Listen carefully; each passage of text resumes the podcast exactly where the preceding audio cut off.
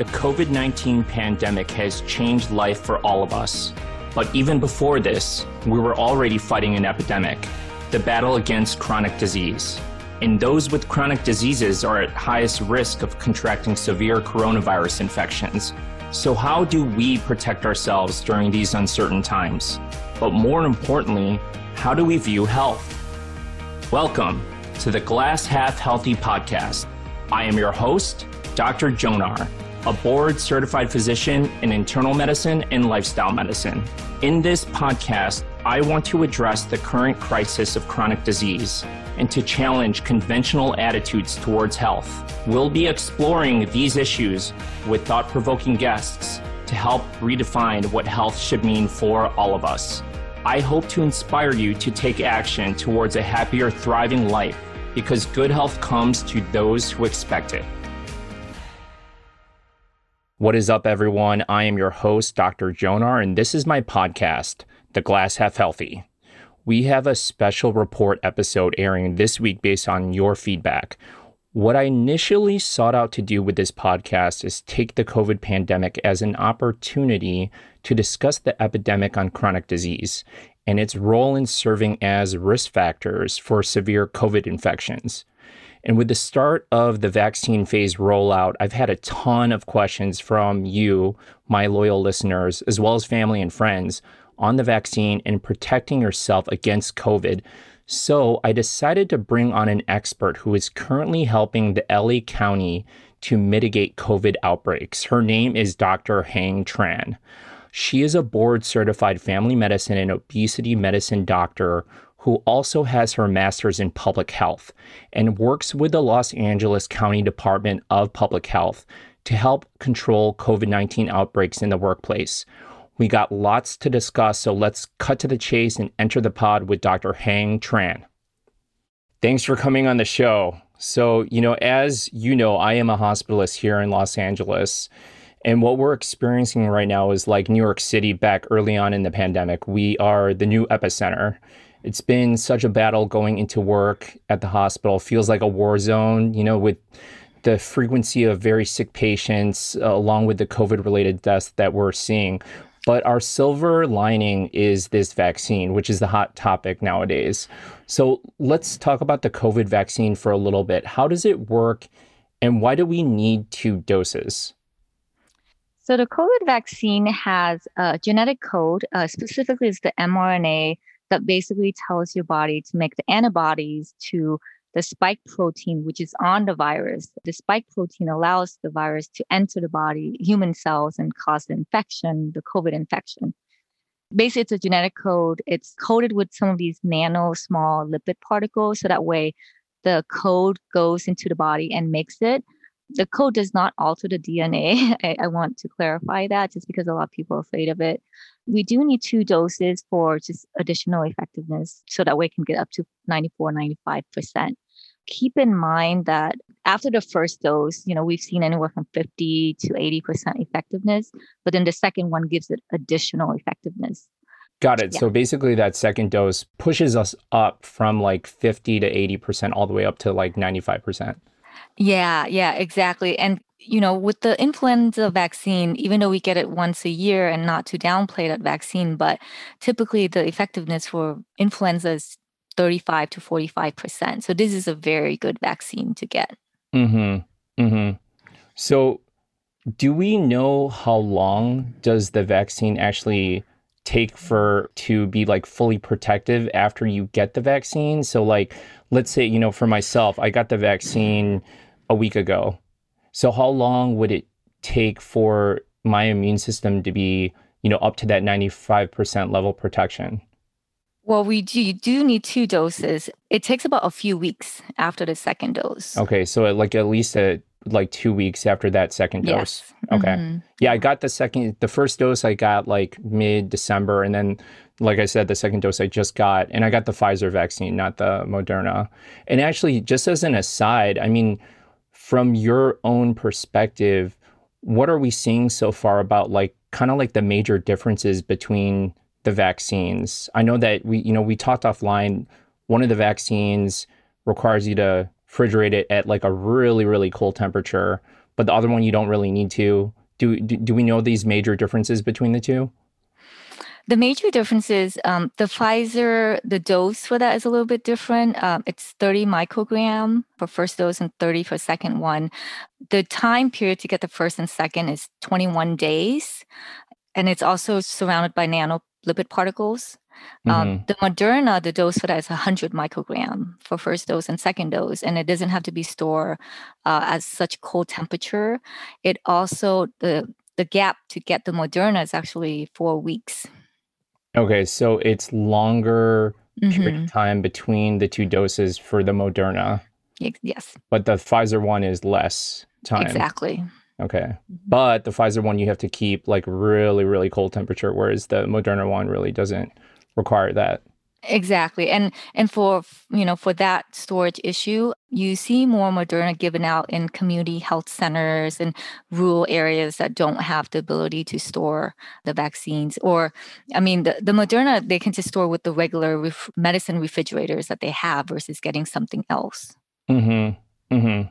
So then when we're talking about the vaccine, you know, we we've had other vaccines in the past. We, you just talked about the influenza vaccine this vaccine you just said is made up of an mRNA, which is, you know, kind of like DNA in a way to mm-hmm. to expose your immune system so that it'll recognize the next time the real thing, the coronavirus enters your body so it can fight it. So but there's some out there that say that this vaccine cannot give you coronavirus. So can you kind of walk us through why or how how that is? How is it that like our immune system can protect us when what we're getting injected with is really not the actual virus? Okay, uh, that's a great question. So you're getting the genetic codes that has the structure, the part outside the virus. It's not coding everything of the virus. I see. Um, so it's just the outer protect the exactly. It's allowing your body to to recognize the outer part of the virus, not the whole virus itself.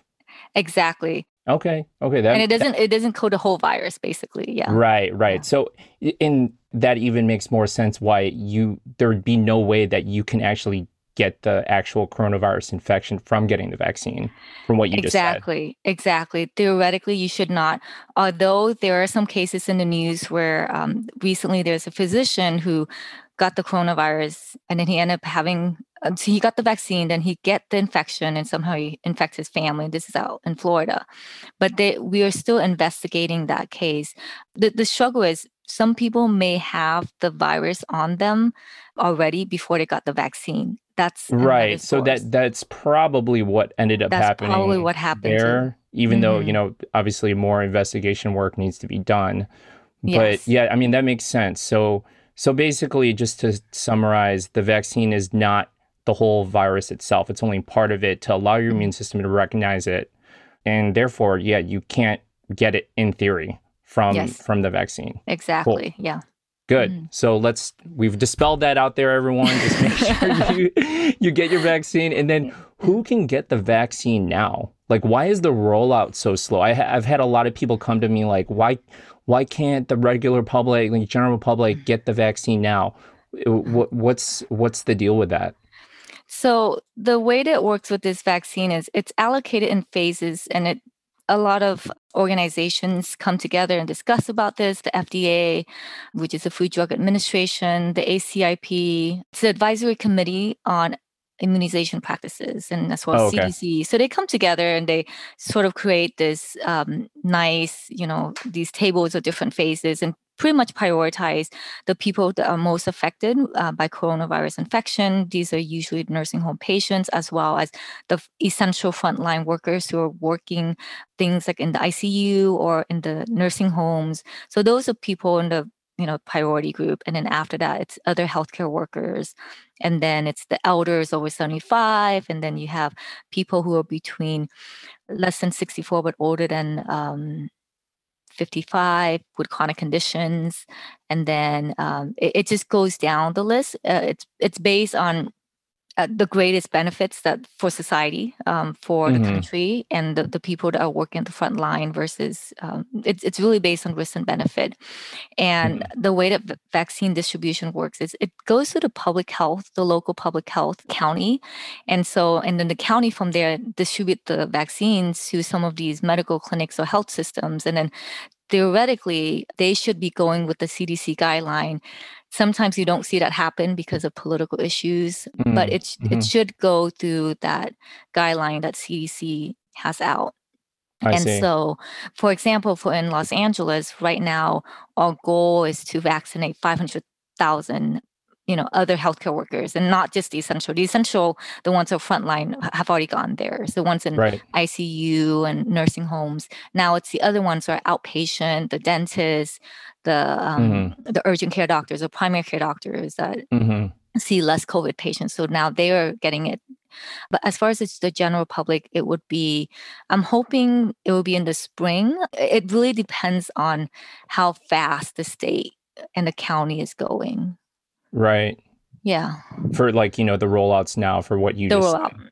Yeah. Yes, yes, yeah. And by spring, you mean spring 2021, right? Not spring 20. I know it, it, it should be spring 2021, and and you know there it's very difficult to push out you know we, we just got the vaccine approved you know late of 2020 and mm-hmm. to push it out and you know uh, the, the one thing that people don't think about is not only you know having the supply of the vaccine but the staffing staffing shortage mm-hmm. it's a huge issue in staff burnout um, so even you know for example one place you know that i know they got the vaccine and it took them a few weeks to roll it out because they didn't have enough nurses to vaccinate and start a, a vaccine clinic so oh, you geez. have that issue too right yeah. yeah i mean we're seeing a lot of shortages you know in in the hospitals too because it's affecting the the workers, the nurses and the doctors are getting it just because the, the sheer numbers of COVID cases we're seeing. So yeah. some talk out there about how the vaccine can be dangerous or even lethal. So is this really true? Like what are we seeing with the Pfizer vaccine and even the Moderna vaccine?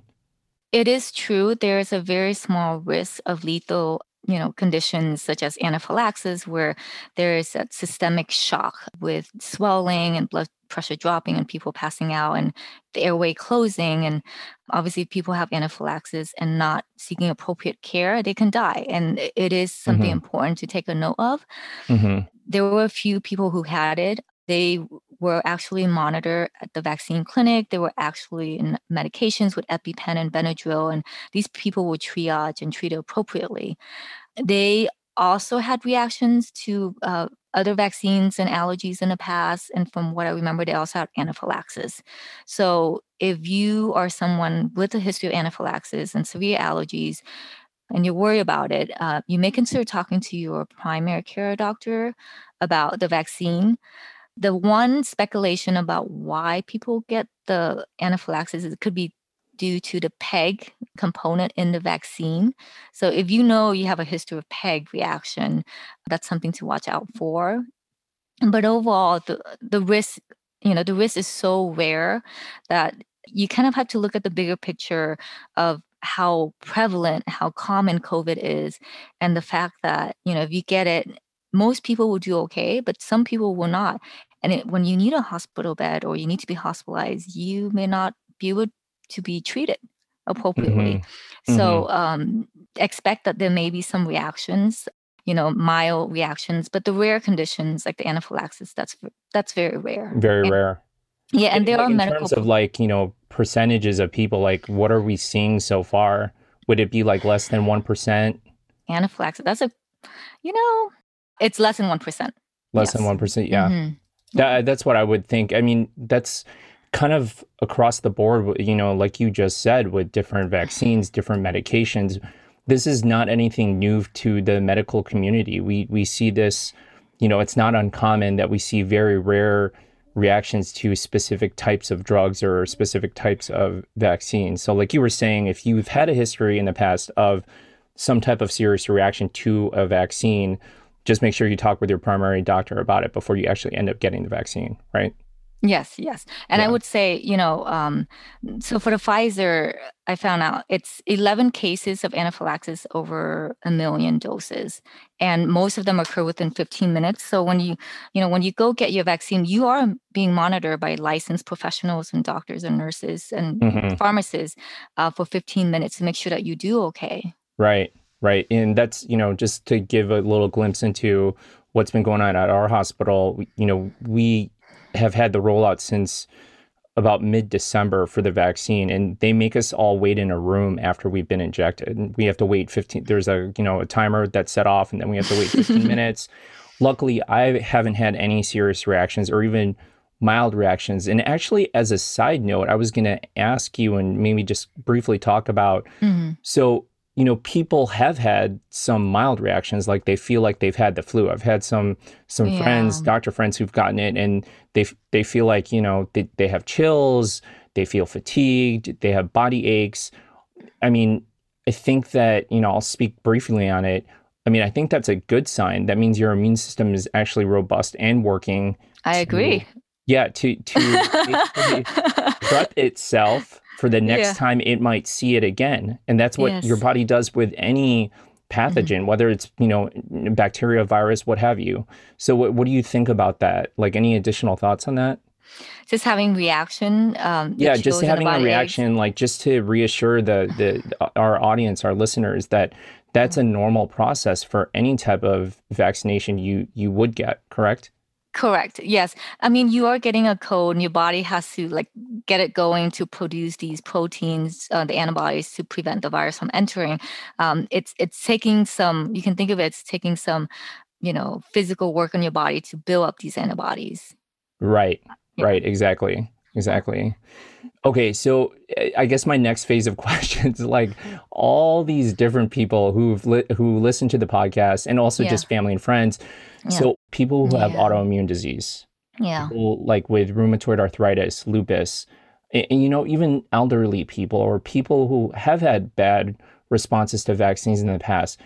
Is it is it safe for these groups of people? And I know we already talked about people who've had reactions to vaccines, but how about for like the elderly? How about for people with autoimmune disease? Okay. For autoimmune diseases, it's a little bit tricky because it depends on you know their the severity of their condition whether they have it more mild moderate severe and the mm-hmm. medications mm-hmm. that they're on because certain biologics that they're on actually inhibit the body's ability to produce antibodies mm-hmm. so and and just for like real quick for the general public uh, biologics they're they're kind of just like immune modulators to kind of exactly hamper your your body's immune response because a lot of people who have autoimmune disease their immune system is super revved up. So these biologics help to suppress it, right? Yes, exactly. And because of that, it may interfere with your body's ability to make antibodies to mm. you know prevent the spike proteins from the coronavirus vaccine from entering. So that's why there are certain medications that will interfere that. So it is best for them to check with their specialists, uh, especially mm-hmm. the ones that are on these um, immunomodulator medications, biologics. Gotcha. Gotcha. And then how about for like, you know, immunocompromised people, like people with cancer or uh, or like the elderly too, right? Because they would fall into the category of, you know, uh, being at higher risk for like a kind of blunted immune system. So how about these people? If it's elderly healthy, they can get it, but elderly would with more autoimmune that's tricky I, I, would i would defer that to their specialist so okay so basically yeah. if you do have specific conditions on certain you, medications. On certain yeah. medications, you really should check with your either your primary or your your specialist, right? Yes. Yeah. Okay. Okay, good. Good. And then how about special groups like for kids or p you know women who are breastfeeding or pregnant women? What what have we seen out there? Are there is there any data to support that it would be safe with these groups? So for kids, the Pfizer vaccine did study in some of them. It is indicated for um, more adolescents, not ages 16 to 17, uh, okay. but no, not younger than 16. Moderna did not study in kids or adolescents. So right now it's not indicated for children or adolescents less than 18. Gotcha. As far as lactating women patients as well as pregnant women, they were excluded from the study in mm-hmm. the clinical trials and but i believe in the pfizer vaccine what happened was there were there were 23 women who became pregnant after the vaccine. So they're oh. those women are being studied right now, and one of the vaccine, I'm not sure it's Pfizer or Moderna, but they are planning to study in a larger cohort of pregnant women. Interesting. So that's going yeah. on as we speak. Yeah, but but what I would recommend is that pregnant women should still get the vaccine because we've seen pregnant women at high risk of getting COVID end up in ICU, having longer hospitalization, because pregnancy itself is a um, it's a condition that puts them at risk of worse outcomes. Mm-hmm. So for mm-hmm. for those reasons, they should get it. Um, you know, it is an individual choice. You know, some some physicians and OB may say maybe get it after the first trimester. You know, the flu vaccine we still recommend getting in first trimester. So I don't see it how it's different. But then again, mm-hmm. we did not study the safety on pregnant women in the study in the clinical trials. Clinical trials, got it. Yeah. Got it. Okay, how about for those that have already been sick with coronavirus or that they already have antibodies to mm-hmm. uh, COVID? Do they still need to get the vaccine? The recommendation is for them to wait 90 days, three months okay. from when they were infected to still get the vaccine. Okay. Why um, is that? Do we do we know the rationale behind that? Possibly because the immunity from having an infection wanes after that. But mm, also there there are speculations that this vaccine can help fight with the new uh, strain of uh, COVID, mm, the mutant mm-hmm. strain that's going around. Yeah. And just as an aside, if we want to just touch on that because we're talking about it now, we hear stuff in the news about this virus keeping, uh, you know, mutating. And so, how is this a problem that we're ever going to really solve? you know that that is a very big question, and I can tell you, early in the pandemic, February, I remember thinking about this, and uh-huh. I remember thinking that COVID is not going to be the only bug we're going to have other bugs you know what yeah, if we right. have multiple pandemics going on we'll have some sort of you know bacterial or fungal and and i remember my colleague said just focus on one thing at a time yeah. and, yeah. um, Most definitely. I, I, I would say yes. Th- this is the you know it, it's inherent in this type of virus to mutate. We've seen it with the flu. The current strain going on right now is not as uh, severe. It's not as deadly Mm-hmm. I would expect it, it will mutate. And I would say, I don't think we can expect zero transmission in community. I think it will still flow around. I think we'll get to a better place though once we um, we have more measures. You know, we have more people vaccinated. We have people who are sick really should stay home. People, mm-hmm. you know, adhering to the pandemic recommendations with mask wearing, social distancing, uh, it'll go down, but it, it would be difficult to say that it will ever go away to zero transmission. Right, right. So, you know, with anyone who has already had the vaccine and for for people that are going to get the vaccine, do we know how long the vaccine is protective for? Are we talking like, you know, six months? Are we talking at least a year? Are we talking like, you know, lifetime immunity? Like, what are the experts saying about this? Right now, the science is still evolving. Mm-hmm. the last I heard from the Moderna CEO is that it can last for more than a year. And this okay. was a few days ago. I, you know, I think it depends on how fast the virus is mutating, and that was one of your questions. And it's right. It's hard to say, you know. Mm-hmm. Um, I hope it lasts for a year. I hope it's, you know, or, or even a few years so we don't yeah. have to get keep getting two doses like this right right i mean at the very least you know it's maybe even something like the influenza vaccine where we would get it yearly and I know yearly it's would like be fine. yeah, yearly. I would, I would pay you know a couple hundred dollars for this thing to be yearly, but we'll, you know only time will tell, I guess, with this, right? Because I mean, like you were saying before, this vaccine was pushed out as an emergency release type of thing mm-hmm. and rollout. So, so yeah. you know, as time progresses, we'll know more and more about whether or not this, how long this vaccine is actually effective for. Yes. So, you know, a couple more questions about like after getting the vaccine. So, mm-hmm. you know, after I've gotten the vaccine, do I still need to wear a mask or a social distance? Yes, you still do. Okay. because, you know, as great as this vaccine is, it's like a silver lining. It doesn't answer two questions. One is whether you can transmit the virus. So let's say, you know, having the virus on you, being infected it's it's a, it's a it's on a spectrum so if you let's say if you have the virus on you but you're not really having symptom you can still give it to other people even if you already had the vaccine mm-hmm. there's a small chance so that's right. why you still need to wear the mask so you don't give it to other people Sure. And then the other one is, you know, obviously we don't know how long this protection lasts. Sure. Sure. And so yeah, kind of tying back for that previous question, because we don't know how long it'll last. Like you should still do your part by wearing a mask and physically distancing for you know the time being until more and more people are vaccinated and we get the numbers under better control, right? Yes. Yes. And you know the, these have been questions posed to me like most most often by my family and relatives but you know people yeah. from who listen to the podcast too they they really want to know these questions yeah these are great questions yeah and then the other one that i've gotten a lot besides the one about still needing to wear a mask and social distancing after getting the vaccine is mm-hmm. can i can i get infected from the virus like is it is it possible to get infected and if i do get infected would it be a very bad infection, like a severe infection? From what I read, if you were to get it, because remember it's 95% effective, right? Mm-hmm. So that's still right. maybe part of the unlucky 5%. If you do get it, it would be a milder form of uh, gotcha. infection. Yeah.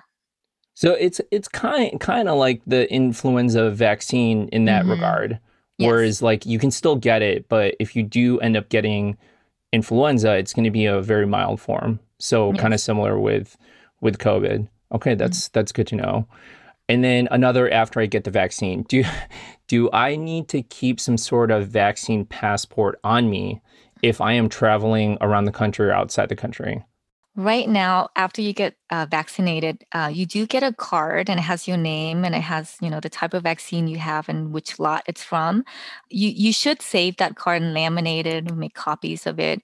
That card may be asked when you travel.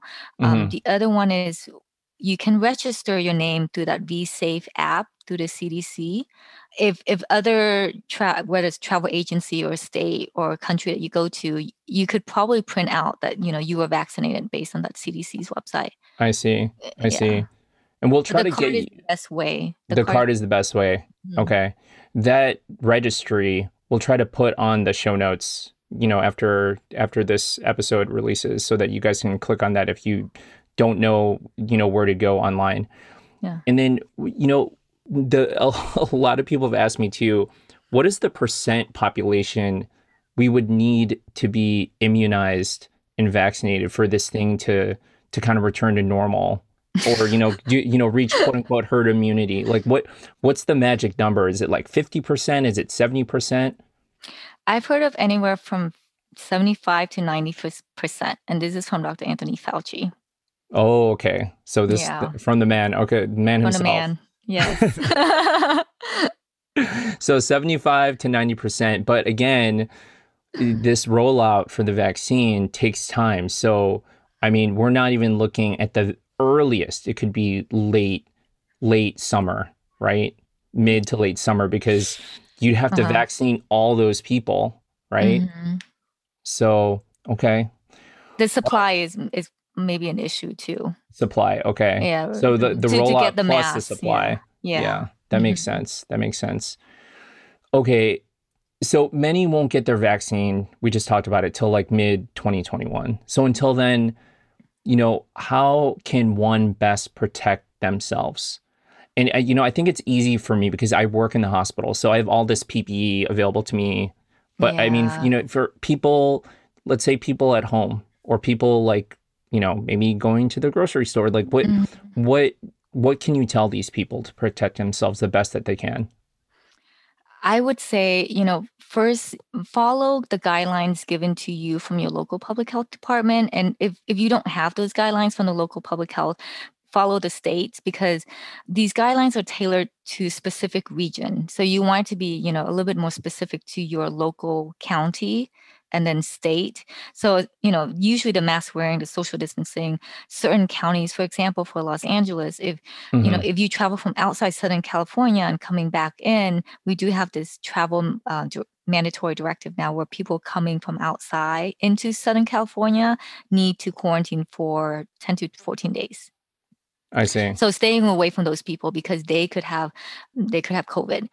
And I would I would say one of the best way to really you know focus and think that how to prevent yourself is assume you know depending on where you are if you're in an area where a lot of people are getting tested and coming up positive in la it's about 20% right now Mm-hmm. Assume everyone has COVID. and so, yeah, assume, uh, yeah, I, I think that policy is awesome. Actually, you I should assume until proven otherwise. So, yeah. so when you assume that you are, you know, you are more cautious, you would wear your mask, and you would, you wouldn't, you know, I think you're more cautious when you just assume everyone has COVID. Mm-hmm. Mm-hmm. And you know the other things to take care of yourself you know i would say still do the other aspects that you take care of your general health not just you know for covid you know the exercise eat right meditation uh, connecting with friends and family because once you feel yourself as a whole person that you're still complete you know you're able to make better decisions and you're able to stay focused and still you know wearing your mask stay social distancing versus being fatigued. Mm-hmm Right. So, I mean, that's kind of the premise, the crux of my podcast. Basically. is protecting your health outside of like the mask wearing like your your immune system and your your overall health are your like last lines of defense against any infection not even just covid you know yes so yes. doing all that like you know you just said is crucial so, moving on to the next question, for people who are essential workers, you know, frontline workers not in the hospital. I'm talking about people who work at grocery stores. Yeah. You know, people who who work in the food industry, law enforcement, you know, mm-hmm. firefighters. Mm-hmm. What can they these people do to protect themselves the best way possible? Because I know from your own work with the LA Department of Public Health, you, you know you help with mitigating these potential outbreaks in workplaces so what have you found to be like the best way that one can protect themselves I would say, um, you know, in addition to wearing masks, we recommend people to wear face shields, especially if they're dealing with customers or clients mm. or just for that additional protection. Sure. And having hand wash, frequent hand washing, hand sanitizer available, be aware of like things that you touch on a um, I guess things that you touch more frequently, doorknobs, uh, maybe the refrigerator, the water dispenser. Just, you know, when you're touching that, assume it's dirty and not touch your face with it after you touch those frequently touched surfaces. So watch out for those areas and if you know you know this is one of my struggle is sometimes people have symptoms you know and and it's so hard when we say well do you have symptoms? Yes or no? And and it's very gray area because some people have back pain and that's actually one of the covid symptoms right? Mm-hmm. um, but people will still brush it off and still go to work. And so if you know of a coworker that's having a covid symptom you know probably stay away you know stay far from that coworker and maybe encourage that coworker to seek care because what's going on is people are going into work having symptoms and so you may get it from your coworkers mhm mhm so touching on a couple of those points you just you just mentioned the one thing was the wearing the the visor or the face shield right yes the face shield. is shield. it okay to just wear the face shield or should i wear the mask too you have to wear the mask too. You got to wear the mask. Uh, yes, yes, wear, yeah. You, you have guys, to wear the mask. you have to wear the mask. That is the most important thing. If you're going to pick one or the other, wear the mask. The mask, okay? yes, yes. But you know, the added measure of protection with the face shield is huge. How about yes. goggles? Goggles. Goggles help too. Yes. Okay. Yeah. Mm-hmm. Okay. And then you touched, no pun intended. You touched on the surfaces things. in touching surfaces give you coronavirus? And and if so, how how does that happen? What what's the process? Well, you know, if you have the virus on there and you just kind of touch your food and touch your lips and like rub your nose and rub your nose or yeah. something like that, you are going to inhale in the virus, you know, the virus. You mm-hmm. can do that. It's a smaller risk versus someone coughing and you inhale all of that aerosolized air with the virus. It's smaller risk for you know touching um, those surfaces and touching yourself, which is why we recommend people wear face mask and you know wash their hands and clean those areas. Right. Right. With specific EPA disinfectant that kill coronavirus you have to look at the product and see what the contact time is to see you know how many seconds it needs to sit there um, and let it dry mm-hmm. and so it can kill coronavirus and you can also check on epa's website you know which product actually kill coronavirus and that's available online okay okay yeah. so we got a couple more questions before we go sure. you know if if the virus is so contagious why why aren't we seeing a ton of cases you know, being spread through daycares or preschools. Whereas, like, you know, we have elementary schools through high schools or even colleges closed, or we see a bunch of outbreaks in nursing homes. Like, what's the difference between these these places? So with these places, when you when you talk about schools, these are people who are, you know, healthier and they're walking, so ambulatory. What we found in the schools is that the, the kids actually somehow got exposed to parents or adults in their lives. We actually did not find data that they were giving to each other at the school setting, at least for preschool and, and daycare.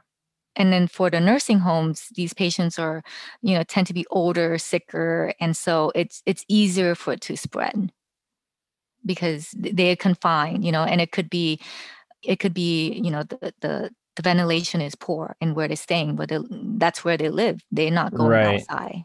You right. Know, so basically, no the, cha- exchange of air. You know, minimal. Mm-hmm. So we're you know, whereas these childcare places or you know preschools, they're only there for X amount of hours in a day, and, and plus their their immune systems and you know their age way different, right? You've yeah. got young toddlers, kids with robust immune systems versus you know impaired immune systems with elderly. So that makes sense. Okay, and then last question: Are we going to still need to wear masks everywhere we go once things kind of go back to quote unquote normal? I hope we don't. Mm-hmm. I hope we don't have to, but I, I, I, it's, it's very, it's very difficult to define that normal because we have to draw a line of, are we saying, you know, 5% of the people who have COVID, is that normal or is it 0% that's normal? Right. I think we have to draw a new, uh, a baseline. new baseline yeah. yeah before we call it normal and you know I, I see in other countries that people don't have to wear a mask you know but mm-hmm. but when you look at other countries where they don't have to but they still do because mm-hmm. they are being extra cautious yeah like in asia exactly you know yeah. and I, I think they learned the lesson very well from sars you know like mm-hmm. uh, taiwan is actually I, I, would love to visit taiwan because i think they've done amazing work in terms of public health. They really control it well. They have an incident command center and they really enforce like the contact tracing really make sure people quarantine and if not they, they, they're penalized yeah um, i it's a I hefty very, fine. right yeah super hefty fine. I actually know because my wife she's taiwanese by ethnicity so you know she has some cousins who still live there and they tell us about it and I mean, they also tell us about how you know no one's really wearing masks Mask. very much because they you know they've done such a great job with containing it and contact yes. tracing. So life's kind of like normal over there. Yeah, I, I, I want to go. I want to go too. Let's just go together. yeah, yeah, we should. I mean, uh, there are countries like that, and uh, you know, unfortunately, I, I wish I can say I wish that we could have it normal within a year, but you know, the last pandemic in the U.S. in you know the 1900 it was like two and a half years between two to three years so yeah it was I, like two to three years yeah i ex- uh, until we really have people that take this seriously and not just think about themselves that oh it's mm-hmm. me me me and my health but just think of the fact that you could potentially infect others you know right and that what you can do to prevent this you know virus from spreading you know yeah. little things that you can do like you know obviously if you cough or sneeze i think everyone knows that they need to sneeze in their shirt or away from others sure. but the mask wearing really you know does help and and i think it's important to you know just just really be vigilant about it and just don't have like a one incident where you go see somebody and then i've seen this happen you know people giving their coworkers haircut and then the coworkers go to work and they get covid and then they just give it to everyone else in the store and so it's like oops you know yeah um, right yeah. But eh, you know, you you mentioned masks are good. I mean, they're great. Like, yeah. look at me. I mean, I know I'm only one case, but I've been working in the hospital caring for coronavirus patients since March. I haven't yeah. gotten sick once, you know? Yeah. And. I wear I wear double masks when I see patients, and now I just wear double masks wherever I go in the hospital now because it's so prevalent. But masks work. I mean, like I am do. one of many cases yeah. and i mean like yourself too you you haven't gotten it either i haven't no i haven't yeah and you you, you go to see patients in the prisons and, i do yeah yeah and so like i mean you know very well i mean it mm-hmm. these masks work you got to use them and it's not just yeah. about you it's about the people you love the people you care mm-hmm. about so mm-hmm. last question before we go yes where can people find you online I am active on LinkedIn as well as Instagram, so you can reach out to me there. I try to post more on the health and wellness uh, topics, and I'm well, you know, I welcome any questions about public health and you know, COVID and medicine. Okay, awesome. Yeah. Well, thank you so much for your time. I hope a lot of people benefit from from this talk. So, and thank you again. You know, hopefully we can have you back on the show to talk more COVID or not even COVID, like health and wellness. yeah, I think we, we, we, should go back to health and wellness. I hope so. I hope so.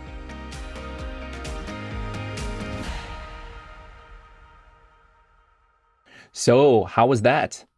Thanks again to the wonderful Dr. Hang Tran for offering up her expertise in this area. And I hope our talk helped provide you with enough information to better protect you during this pandemic please reach out to Dr. Tran or myself to let us know how this one was for you on our respective social platforms, which you can find the links to in our show notes. And I'm always interested in improving this show. So if you have any suggestions on topics you want to hear, how we can make the show better, or to just let me know how a specific episode or guest helped inspire you, email me at drjonar at gmail.com. Looking forward to hearing from you. Okay, appreciate Dr. Tran for being on the show. And as always, appreciate you tuning in to hear our talks. So if you like what you heard, please subscribe, like, and review my podcast wherever you listen to your podcasts and share it with your family, friends, and online because sharing is caring. Thanks again to the wonderful and smart Amelia Liu, my intern, to Jacob Ferrer for production help, and to Stock Sounds for the music. And lastly, to you. Thank you again for listening. And remember, your state of health starts with your state of mind. So, till next time, enjoy the process, my friends.